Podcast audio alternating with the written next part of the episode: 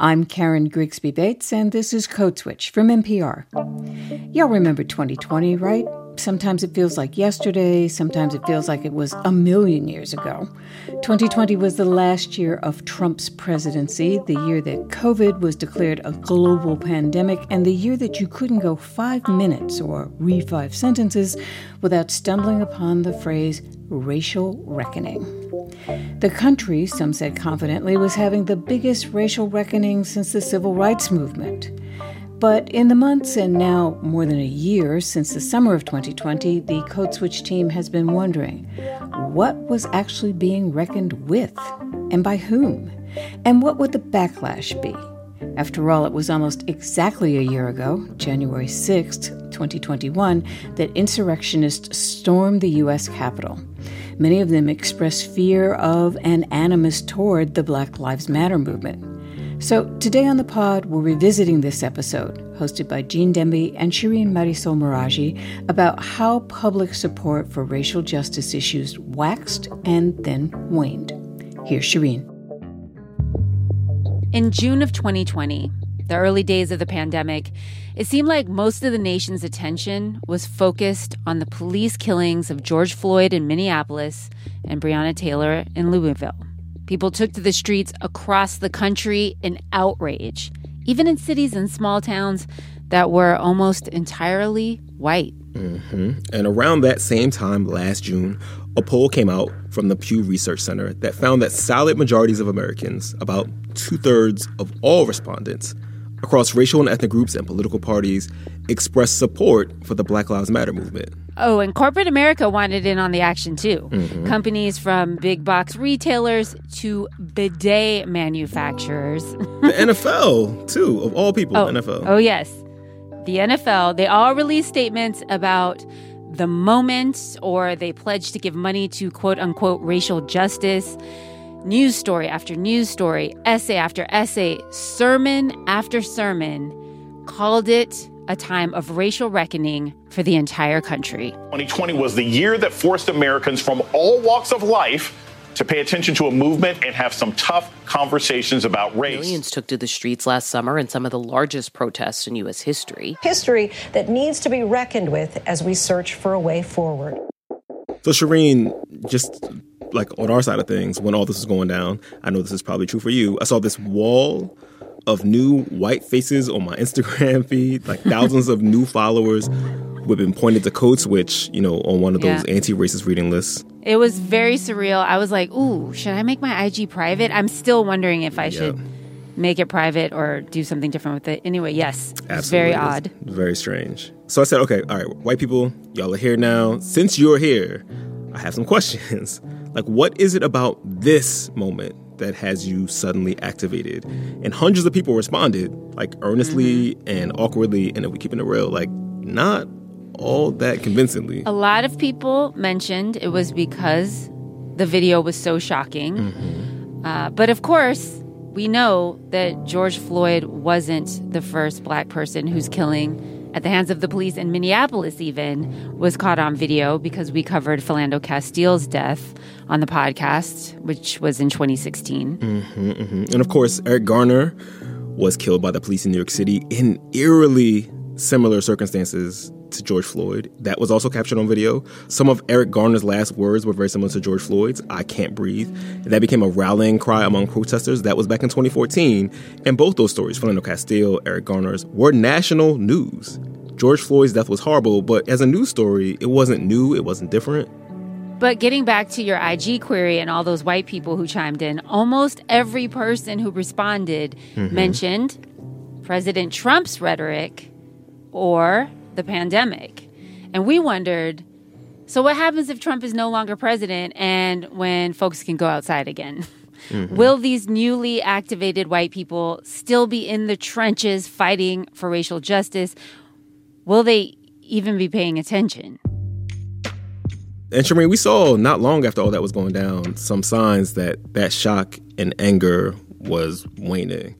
By the end of last summer, Pew found that while support for the Black Lives Matter movement remained, you know, real high among people of color, especially among black folks and Asian Americans, white people were jumping ship In June of 2020, 60% of white Americans said they supported Black Lives Matter. By September, though, a majority of white people said they did not. And a big part of the context here was that there was a presidential election going on last year, and this became a major part of the partisan rancor. Even more than usual. Mm-hmm. And fast forward a little bit to May of 2021, a year later, a year after Breonna Taylor and George Floyd were killed, a consulting firm called Creative Investment Research found that of the $50 billion pledged by corporations for quote unquote racial justice, almost none of it had actually materialized into anything. Hmm. So, was any of this racial reckoning even real? We asked our white listeners again to tell us how they were feeling and what they were doing a year out from last summer's protests, and we got a lot, a lot of feedback. Here's some of what people told us. I'd say my views on racial justice have gotten a lot more radical. I would say, like, if there's anything in the last year that's new about my views, it's uh, the conversation around the defunding of the police effort. I have gotten more deeply involved in community organizing as part of a multiracial movement to end white supremacy, patriarchy, and capitalism. I have also really seen it as my responsibility to talk to other white women. Increased uh, regular monthly contributions to like the NAACP, uh, Legal Defense Fund, the ACLU. Uh, American Negro College Fund. I started a book club at work, and we meet once a month during our lunch hour, and we talk about, you know, I mean, it really is a bunch of well meaning white ladies talking about race, but that's how this kind of stuff starts. I was definitely the white lady at the bookstore buying a lot of books by black authors. Um, so I hope I've filled in their royalties a little bit. I centered myself in a lot of activism. So I basically wanted a cookie. And I've now realized that it's not about me. And I actually need to do all of the behind the scenes work so that other people can use their own voices to tell their own stories. So obviously, Shireen, you know, the white folks who listen to Code Switch are very particular you know, subset of white folks, I think we can say. Uh, yeah. And the responses we got from them are not really representative of white people in the aggregate, as we're about to hear. Um, I spoke to two political scientists who think about this cohort of white people a lot. My name is Hakeem Jefferson. I'm an assistant professor at Stanford University. And my name is Jennifer Chudy, and I'm an assistant professor of political science at Wellesley College.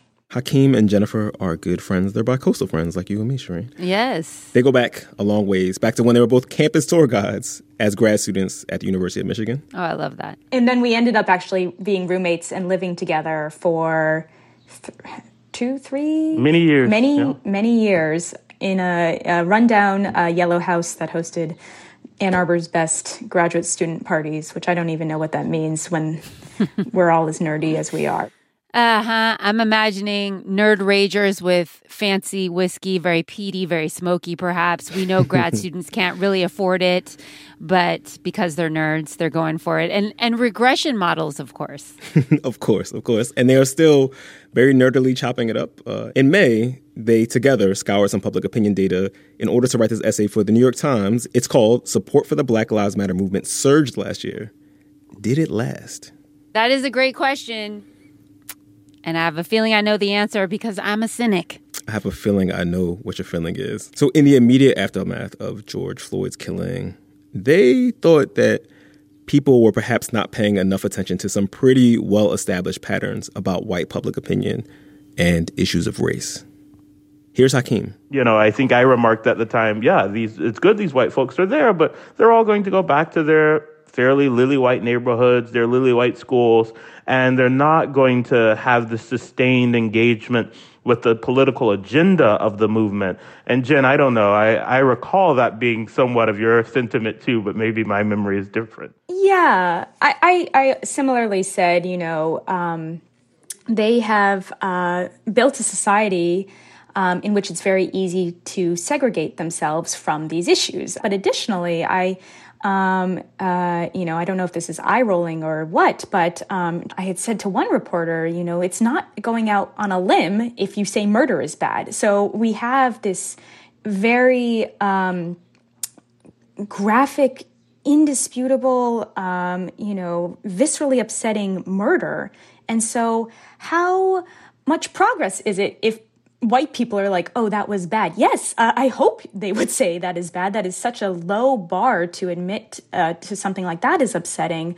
But, you know, kind of this is where my research comes in these more ambiguous episodes where there aren't eyewitness accounts or when it's not some resulting in murder is where you see um, white sympathy kind of trickle off and uh, that uh, is important to note as well. Um, yes, we could conjure up sympathy for this moment with this egregious act of violence, but what about other instances? And also, what about when the country isn't in um, this totally bizarre state of lockdown with few other distractions? Listening to that makes me think about all the people who get their bones broken or who are bitten by police dogs mm-hmm. and horribly injured that we never hear about. But I digress. Yeah, all those sub fatal encounters with the cops, right? Yeah. And that's where some of Jen's previous research comes in, right? So she spent years studying white people, particularly white people, she says, who feel racial sympathy and racial guilt.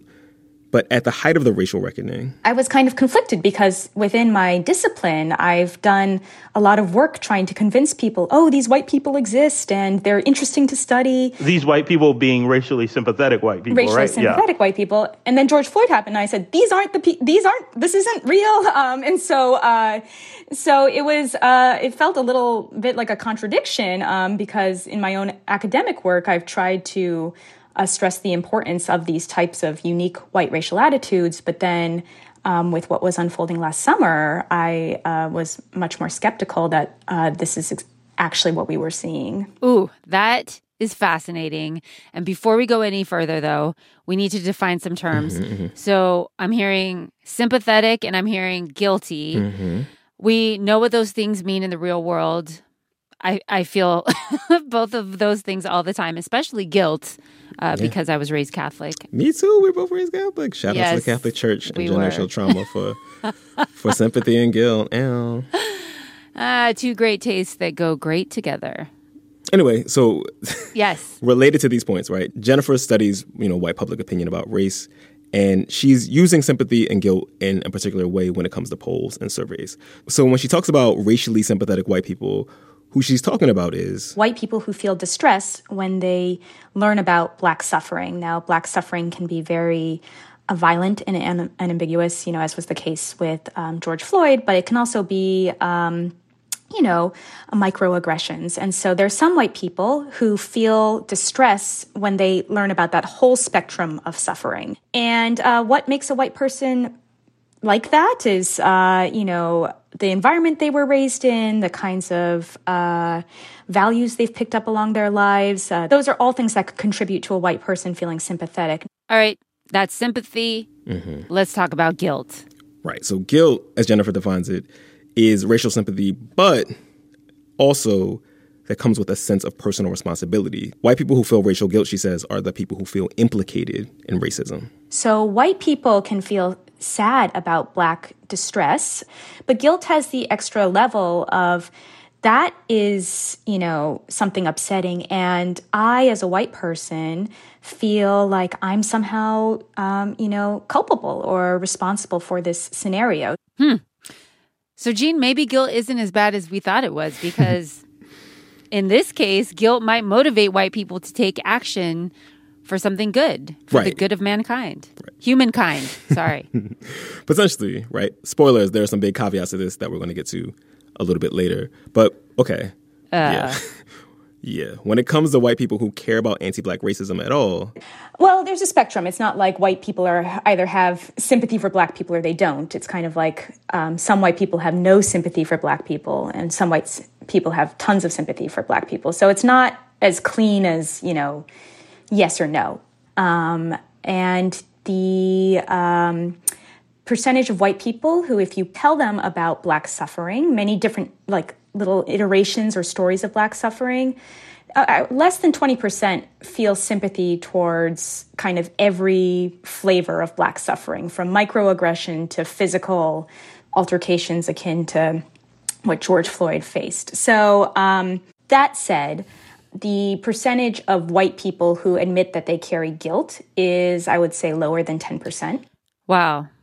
Those are not substantial numbers. And so when I was watching this unfold and seeing this being kind of explained as a broadly felt sentiment among white Americans, um, my thought was uh, just like disbelief or, you know, this was a mischaracterization um, because having studied this these kind of attitudes among white people for years, I knew that it was um, much more rare. In the immediate aftermath of George Floyd's murder, you might get a bunch of white people who have all sorts of emotions that are that are exercised and and the like. But then we have to wonder about how long lasting any of these feelings attached to a particular episode, detached from somebody's imagined pattern of how these things work in the world. Like how long lasting is any of that going to be?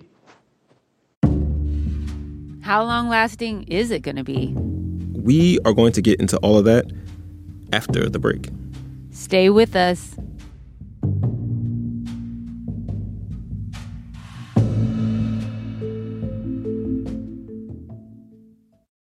Support for NPR and the following message come from BetterHelp offering online counseling. BetterHelp therapist Haesue Jo explains the importance of creating a safe space for therapy. I can't tell you how many times I've had clients that say that expression, like, I've never told that to anybody. That's when I know I've made some kind of momentous move with this person. They feel safe enough to expose that part of themselves, and doing that together with somebody else can be very powerful. To get matched with a counselor within 48 hours and save 10%, go to betterhelp.com slash code. Gene. Shireen. Code Switch. Before the break, we were talking to Jennifer Chudy and Hakeem Jefferson about how George Floyd's murder made a percentage of white people feel momentary sympathy for the plight of black people. Mm-hmm. At least, you know, as expressed in support for the so called Black Lives Matter movement, right? So I wanted them to help us crunch these numbers like, okay, what did the high water mark of the support for the Black Lives Matter movement look like last year, you know, in the days in weeks immediately after George Floyd's death. And Hakeem reminds us that spike was a real thing. And and I mean, this is what everybody was talking about. Uh, and this is why Jen and I were being approached by reporters asking us, "What do you think of this?" When I saw that peak, I was inspired by it, but I thought this is going to go away as soon as the sort of news moves away from George Floyd, or uh, to a point that Jen was making. White folks have. Uh, uh, easy cases of amnesia when it comes to race. And so you go back to the everyday uh, movements of life, you're distracted, uh, the movement uh, becomes less attached to this visceral, uh, murderous event. Uh, and now the movement is about all that other stuff that you don't like. Like maybe abolishing the police mm-hmm. or reparations or equal access to healthcare and education, the kind of issues that we've been talking about a lot on Code Switch. Right, right. Hakeem walked us through the data showing this big drop off in support among white Americans. Among white Americans, there's not just this return uh, to normal. This would be for for listeners trying to follow along with the plots in the essay. This would be that third uh, plot that's in the piece uh, where white folks are depicted with a purple line. Uh, a return to baseline would have just been at that zero line, right?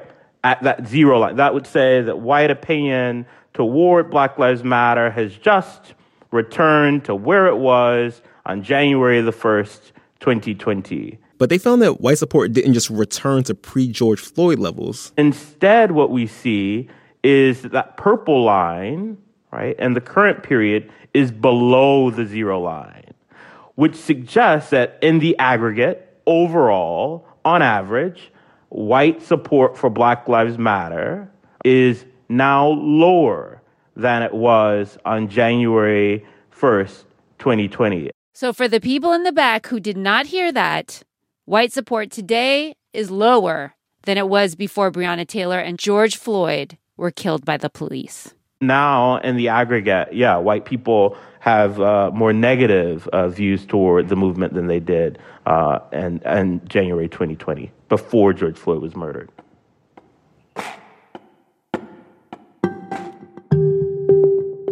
the public opinion research available is telling us that support for BLM from white people has mostly evaporated. Jen Chudy's research that she was telling us about before the break show that most white people don't really care about anti-black racism, period.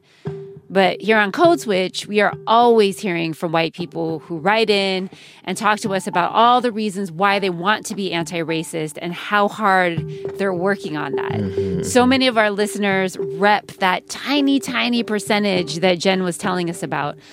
So I want to know who are those white people who make up that tiny percentage who are sympathetic?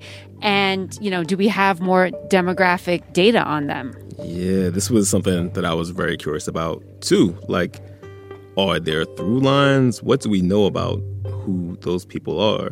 And Jen said, okay, again, caveats, we're talking about a very small percentage of white people, right? But that those racially sympathetic white people tend to be Democrats. Mm-hmm. That's the identity that comes through most consistently in the public opinion research. Um, that's probably not too surprising given how partisan these issues are, how partisan they tend to be framed.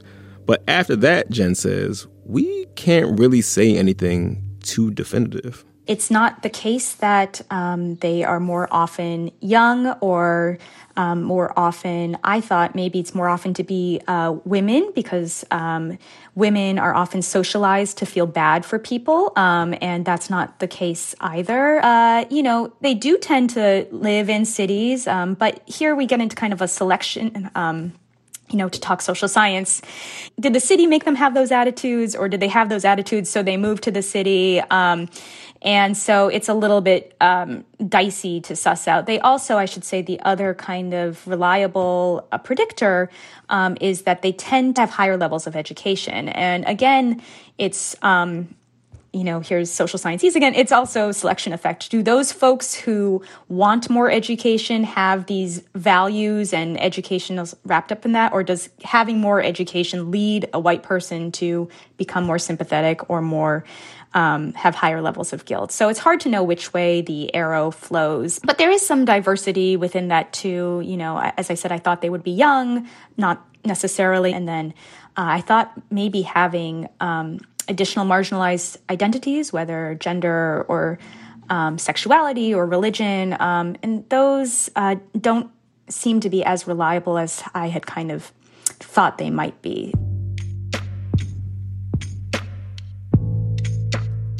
I think it's funny because when I have talked with journalists about uh, this, you know, many of whom live in places like New York and, and DC, uh, and and some of whom are white, there's just shock that um, the numbers are as bad as they are for white people, and uh, it just uh, speaks to you know the high degree of political polarization that other folks have written about. Um, and if that's crazy to a white person, then they are not hanging out with a representative group of uh, white Americans. Which who among, who among us is hanging out with a representative group of Americans uh, to begin with?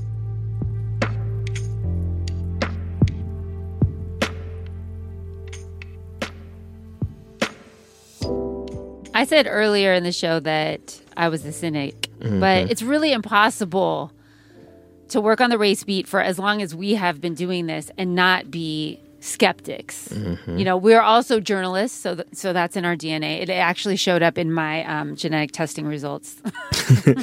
Iranian, Puerto Rican, and skeptical. Yes, that was it.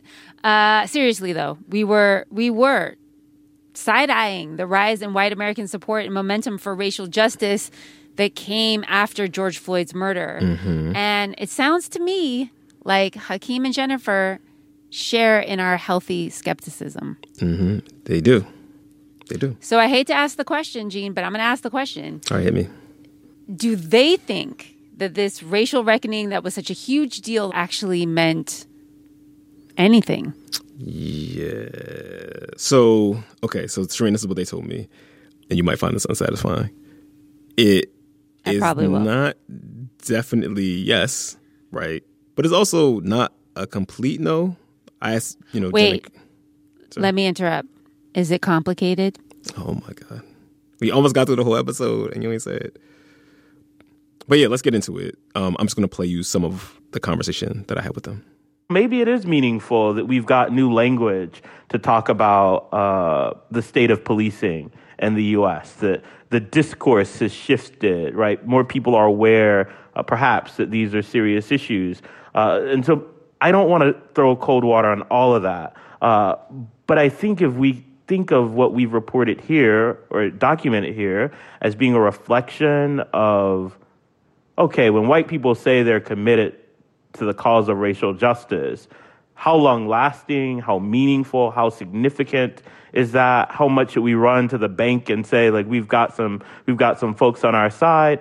I think these data that we share and and and write about here uh, presents, at least for me, a sort of depressing look at what we can expect from a lot of white Americans, not all of them, but a lot of white Americans when these sorts of moments come into view.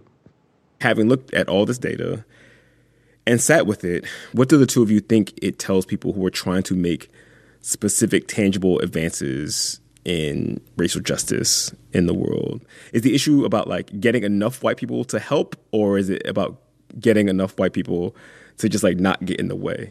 Ooh, I get to I get to defer first to Jen, uh, and I'm just gonna say, Jen, you've talked to all these white mm-hmm. folks. I mean, you've been interviewing them and studying them and writing about them at great length. well, I think you know one way to interpret the responses you got is a lot of this is bound up in partisanship. The fact that they name Donald Trump, um, who is uh, not only the president but you know the leader of the Republican Party, um, and we do see that white uh, those white Americans who identify as Republicans are kind of driving the support for Black Lives Matter South. Um, uh, does suggest that there is a role here for parties. There is a role for the Democratic Party to not sweep this under the rug, but to really, you know, talking about sitting with it. Um, so I think in terms of like action items, um, uh, there should be some acknowledgement that this is tethered to to a political um, identity. You know, but what is perplexing to me, to to take it back to Hakeem's point, I have been talking with white racial justice activists, and I did so before George Floyd was murdered. So these were people who were showing up. Uh, about race and caring about race when it wasn't a front page news story. Um, and uh, many of them expressed real um, cynicism and skepticism about participating in mainstream politics. Mm-hmm. Even if we moved away from sort of electoral politics, though, if you were an organizer who you know focuses on issues of you know I guess we're calling them issues of racial justice um, on the ground, right? And you're not necessarily talking about you know voting, but you know yep. organizing um, on yep. the ground. How should those people be metabolizing this very sobering data?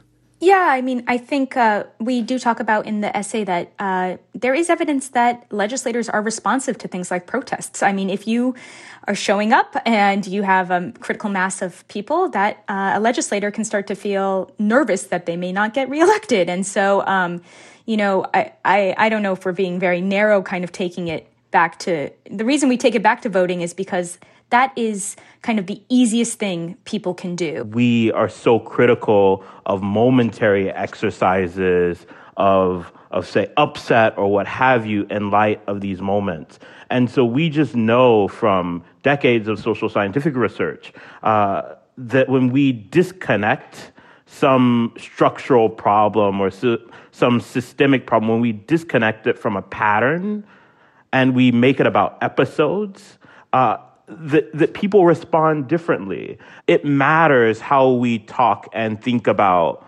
uh, the case of George Floyd. When we just focus on George Floyd as an episode, what we forget is that police violence against black folks is patterned, right? It's thematic, uh, to use more formal academic language. And so, one of the things that happened, I think, rather unfortunately, uh, was that so many people took George Floyd as an episode, as a moment to get exercised about, and didn't spend enough time reckoning, to use that word, reckoning with the fact that this has a long history uh, in the US. It's part of a pattern. And to upend systems, you got to do more than read about white fragility or even about anti racism. You've got to be engaged in the practice of politics that is sometimes not as sexy, not as sort of meaningful perhaps in the moment, but you've got to do the hard, dirty work of politics. Agreed. I mm. think, you know, there my take on this is um is cynical like Hakeem's, but it's more a, a for me it's a numeracy issue. Like uh we are exaggerating this percentage of small dedicated white people. They are there, but they are small. So, hmm. um, you know, activists keep doing their thing. Um, this small group uh, will will be into it. Uh, they don't have to bend to try to meet white uh, white stream America, mainstream white America, um, because as the as the essay demonstrates, uh, that is a more uh, fickle uh, and volatile um, kind of mark to hit. So, um, so I don't think there has to be an adjustment on their part. You were also cited in a New York Times retrospective that uh, said that, according to your research, that even among white folks who remain sympathetic to the Black Lives Matter movement, the initiatives that they tend to support, the things they tend to support, tend to be like small bore personal initiatives. Could you say more about that? I think Hakeem and I have both talked about, you know, in the end, as political scientists, we care about the politics. Are our politics changing? Are our laws changing? Are the folks getting elected to office changing? Because if you have this groundswell of support and, you know, all this um, enthusiasm, and then it just goes into, you know, buying books, um, with no disrespect to the authors of those books, you know, I, I don't. okay. okay um, you know, that is seems to kind of be missing the mark. Um, and again, it's just it's particularly perplexing because these folks often have the recognition of the system uh, that upholds this. Uh, it's not like, oh, this is all individual, you know, racist. They're like, no, this is built into our policy. It's baked into our laws, um, and yet the solution uh, seems to be missing the mark a little. I think I think about the fact that uh, white folks in this country have had a racial reckoning, I think, in recent years, but it's been much more localized and much less meaningful uh, for the kinds of things I know Jen and I care about uh, than media depictions of that racial reckoning would suggest. Let me put a finer point on it. I think white folks are keenly aware on both sides of the political aisle of their racial identity. They have a sense of what people think about white people they are reckoning with that, right? I think white people are indeed, and certainly the white people in my social circle, perhaps in Jen's social circle, perhaps in the social circles of those listening uh, to Code Switch, like the white folks we know are having quite a racial reckoning. All right, they reckoned. Uh, but I think a lot of that, and I love the way that Jen puts this, a lot of that has been feeling bad about being white, engaging in in some anti-racist quote unquote uh, behaviors and the like. But Jen's evidence is suggesting a lot of this reckoning is starting at the bookshelf and ending on the couch. And uh, I just don't think that if that's what you know about the state of the reckoning, uh, you don't expect the reckoning to persist.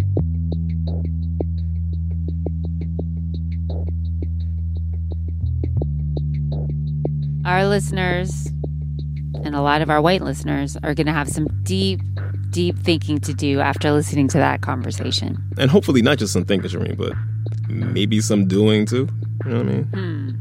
Well, let's end this with the cliche that I vow never to use, but does, I feel, work perfectly in this case. Time will tell, Gene. Time will tell. Well, listeners, that's our show. It originally aired in June of 2021, but it's one we're still thinking about, and we bet many of you are too. The guests you heard featured were Jennifer Chudy and Hakeem Jefferson. They're both poli sci professors. Jen's at Wellesley, yay, shout out to my alma mater, and Hakeem's at Stanford.